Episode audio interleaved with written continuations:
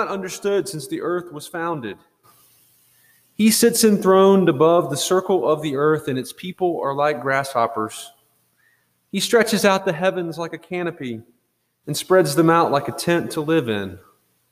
He brings the princes to naught and reduces the rulers of this world to nothing. No sooner are they planted, no sooner are they sown, no sooner do they take root in the ground, than he blows on them and they wither, and a whirlwind sweeps them away like chaff. To whom will you compare me, and whom is my equal? says the Holy One. Lift up your eyes and look to the heavens. Who created all of these? He who brings out the starry host one by one and calls them by name. Because of his great power and mighty strength, not one of them is missing. Why do you say, O Jacob, and complain, O Israel, my way is hidden from the Lord, and my cause disregarded by God? Do you not know? Have you not heard? The Lord is the everlasting God, the creator of the ends of the earth. He will not grow weary or tired. In his understanding, no one can fathom. He gives strength to the weary and increases the power of the weak. Even youths grow tired and weary, and young men stumble and fall. But those who hope in the Lord will renew their strength. They will soar like eagles. They will run and not grow weary, and they will walk and not be faint. May the Lord bless the reading of this living word, and may the words of my lips and the meditations of all of our hearts be pleasing to you, O Lord, our rock and our Redeemer. Amen. The word of the Lord this morning comes to a people who are exhausted. A people who just want things to go back to the way that they used to be. A people who want to just get all of this over with. A people grieving so many things the loss of loved ones, the loss of a nation and a culture, the loss of meaning and purpose the loss of peace of mind, a people who lost faith in each other and maybe even lost faith in God, a people like us. Isaiah's words were written for a people sick and tired of living in exile. When that first generation was still living, they told tales of seeing their cities destroyed and their temple sacked, and of being taken from their homes and marched across the desert to live as strangers in a strange land. And when they died, they passed down their stories, but also their angst. Even the babes felt the weight of struggling to live in circumstances so far from the way things used to be or the way things ought to be. They were like those of you who were children of young, or young adults who never knew a world before 9 11, or those children and young adults who will never know a world before a global pandemic. They felt an existential heaviness, and it didn't feel like their God was lifting a finger to take the burden off of them. They began to wonder if the Babylonians were right. They began to doubt that the God of Israel was powerful enough to help them or that he even cared about them at all. Have you ever been there? I mean, I know none of us have been exiled, but have you ever been in that place where you're so tired of the way things are that you begin to lose hope that anything can really ever change? Do you feel that way right now? In this moment of despair, the prophet Isaiah asked, Do you not know? Have you not heard? Has it not been told to you from the beginning? Have you not understood since the earth was founded? If you forgot, let me remind you the one who created the heavens and the earth still sits enthroned on high. Isaiah seems to be saying, Don't you remember that God created everything you see and called it good? Don't you remember that God took what was formless and chaotic and a void and made it into order and purpose and meaning? Can't that God do this for you too? And if you've forgotten that story, or if that story doesn't hold any meaning for you, then just go outside and look at these stars. Who created these? The Lord your God stretches the heavens out like a canopy and brings the stars out one by one, calling them by name. And because of his great power and might, he gathers them in his arms, not losing even one. Can the so called gods of Babylon do that? The answer is no.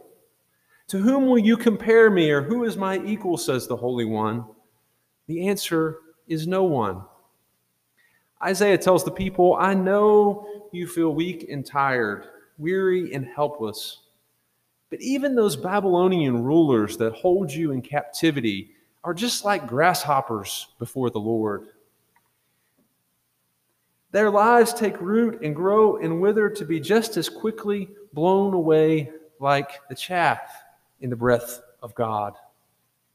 And the even better news is this your struggle is not hidden from the Lord, your cause has not been disregarded.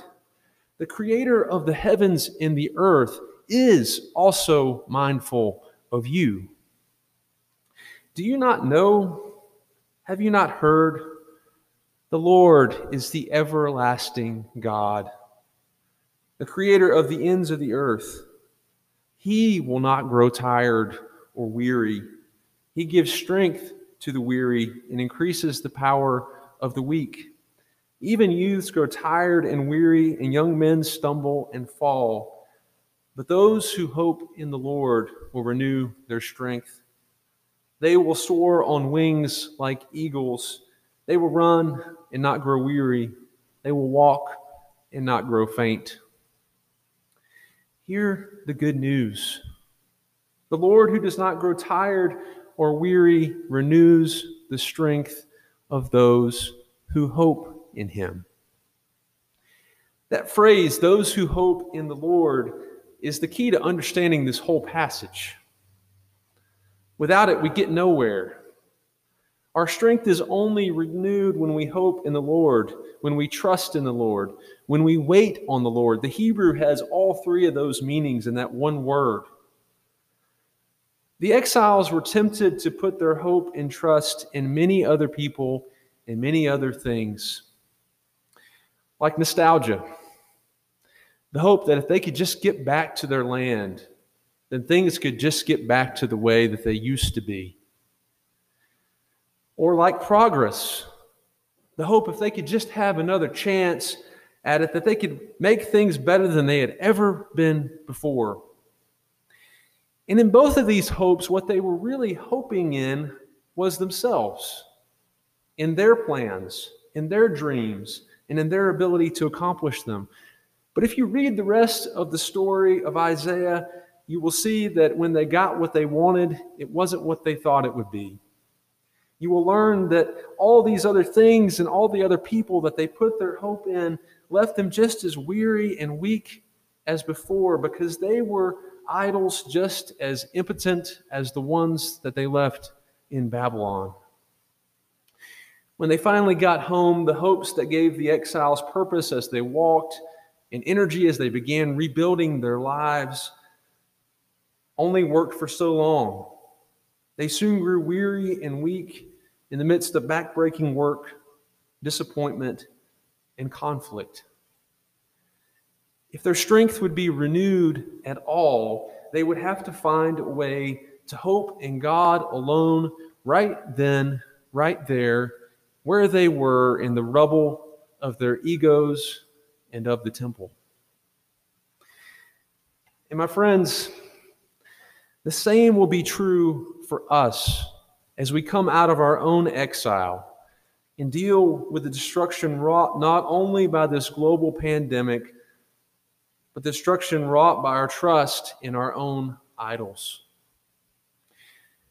We are weak and weary. This is what it means to be human. Isaiah says that we are like grasshoppers before the Almighty, or like plants that take root and grow up quickly and blow away in the chaff in the blink of an eye. That is not a curse or a reason for sorrow. It is simply the truth of who we were made to be finite, limited, imperfect. In other words, not God. We have been confronted with this truth painfully over and over again in these last 11 months. We've had to face the limits of our body to fight off a novel or new coronavirus. We've had to face the limits of our minds and the best science and medicine to understand it. We've had to face the limit of how many hours we have in a day or in a night to get things done, and the limit of how many hours we can sleep or not sleep to continue to function. We get confronted with the limits of our souls to make meaning of the death and destruction and disruption all around us, to process our immense grief without rituals of closure or the comfort of community. But we felt the pressure to push past these limits just to do our jobs and care for our families and just to keep putting one foot in front of the other. We're tired and we don't have it in us to soar like the eagles or run like the youth. So we somehow just keep walking. But maybe walking is enough. Maybe that's the lesson we can take from Isaiah this morning. Because there is also a weariness of our own making that comes when we try to push past our God given limits. When we try to do it all. When we try to do it all on our own.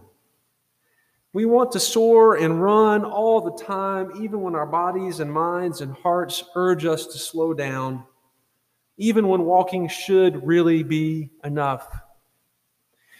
We profess our faith in the Lord Jesus Christ, but in the words of Parker Palmer, most of us are practically atheists because we don't actually believe anything good or worthwhile can happen in our lives unless we make it happen ourselves. And that goes for the, the good and worthwhile quest to make a living and to take care of our families. But there is a limit to what we can actually do. And on a deeper level, it's about so much more. We work to make ourselves feel good and worthwhile. We work, and when there's no work to do, we plan and we worry. A kind of busy work in our minds that keeps us awake at night, trying to fill a void or heal a wound within us that can only be remedied by the work of God in us. I think I chose this passage from Isaiah from the lectionary this week mostly because I needed to hear it. Because as much as I tell you from this pulpit and in our conversations that you need to rest and that you need to take care of yourselves and let others take care of you, that you need to let God take care of you, I have to confess that I don't often practice what I preach. After Christmas, I was just exhausted physically, spiritually, emotionally. And as I was praying through a sleepless night, because exhaustion and restlessness can kind of go together, I realized that I, I, didn't just need a vacation, but I needed to get serious and intentional about setting some new boundaries in my life. So I have been trying to go to bed earlier and drinking less coffee. I've been trying to turn off my phone when I get home and to leave work at work. I've been trying to take more afternoons with my son for what we call Daddy Judah time. More mornings to walk my dog, more lunch breaks to read for fun, more time to cook meals that are interesting and challenging. I've been trying to take an actual full day off of work. And I've been trying to make time in my life to be with friends who I can share my full self with. All of my hurts and my hopes and struggles and triumphs and all of their messiness. And that last one might be the hardest one of them all because I would prefer to do it all by myself. I would prefer to take care of everybody else and not be vulnerable enough for anybody else to take care of me. But going in alone like that has just left me restless and weary. I took a walk with one of these friends last week, and he said, You have to take care of yourself to sustain your ministry. And he was right. We had been talking about that. But I heard myself say back to him with my voice breaking, It's not just that I am trying to rest because I am worthy of rest. And he looked back at me and he said, Yes, you are worthy. And that's what it really comes down to. We are worthy of the love of God. We are worthy of the love of other people, and yes, even worthy of our own self love. Not because we can earn it through our work or our accomplishment, but because we are human beings made in the image and sustained by the breath of God. And that is absolutely enough. As I read Isaiah speaking to a weary and faint people about a God who does not grow weary or faint, I noticed all of his references to the Creator and the creation and the repetition of the phrase from the beginning, and it got me thinking about Genesis 1 and 2. In the beginning, when God created the heavens and the earth, the narrator tells us on the seventh day, God rested from the work he had done, finished the work he had done, and he rested on the seventh day from all the work that he had done.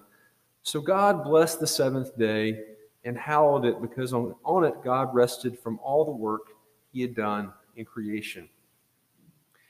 We tend to think of the sixth day as the pinnacle of creation because that's the day about us.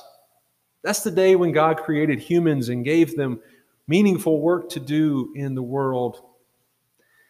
But what if the pinnacle of creation is actually this seventh day when nothing happens, when God rests? And what does it mean that the creator of the heavens and earth, who does not grow tired or weary or faint like we all do, what does it mean that he chose to rest? What does it mean that it doesn't even take God's constant work to keep the world turning? And if the world doesn't need God to constantly work, does it need us to do that? I don't think so. God rested and commanded us to rest so that we would remember that we are not indispensable and that we are not invincible. To remind us that God is God and that we are not. But that's not just a, a nice rhetorical point.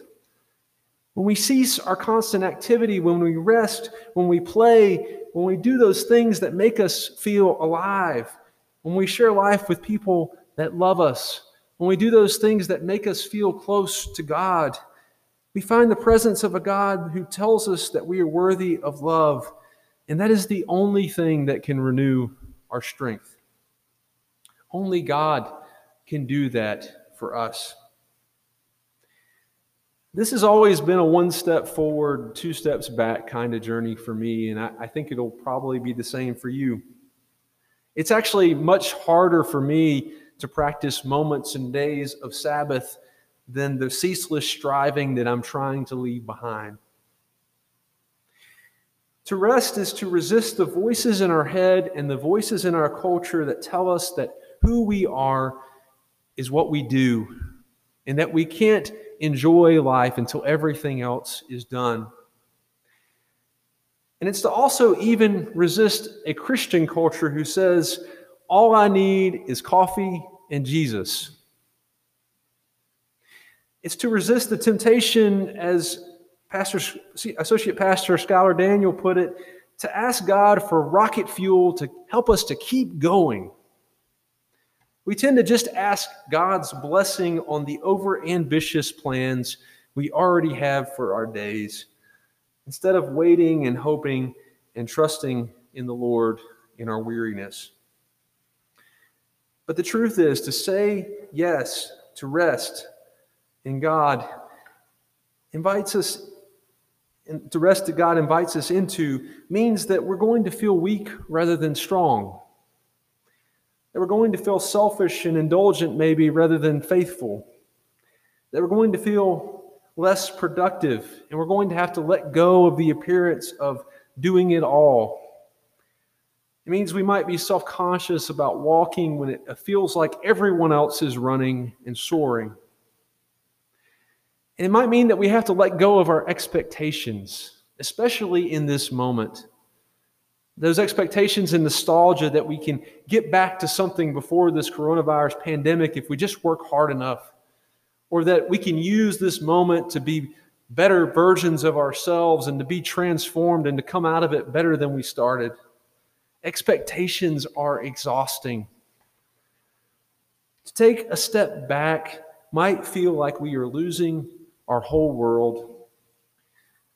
But in reality, it'll actually be gaining our souls. In time, our strength will be renewed by the one who holds us in the same hands that hold the stars of the sky. So this morning, I want to ask you how do you rest? How do you play? What makes you feel alive? What brings you energy? Who could you spend time with that loves you well and that will care for you? What do you need to do to feel close to God? For some of us, it's hard to answer those questions because it's been so long since we've done something like that. What if I told you that taking time to do just one of those things today was what it meant to hope in the Lord? What if I told you that taking time to do one of these things today would be what it would take to keep walking with the one who calls you worthy of love? May it be so with all of us today, because we are all worthy just as we are, right here and right now. Amen.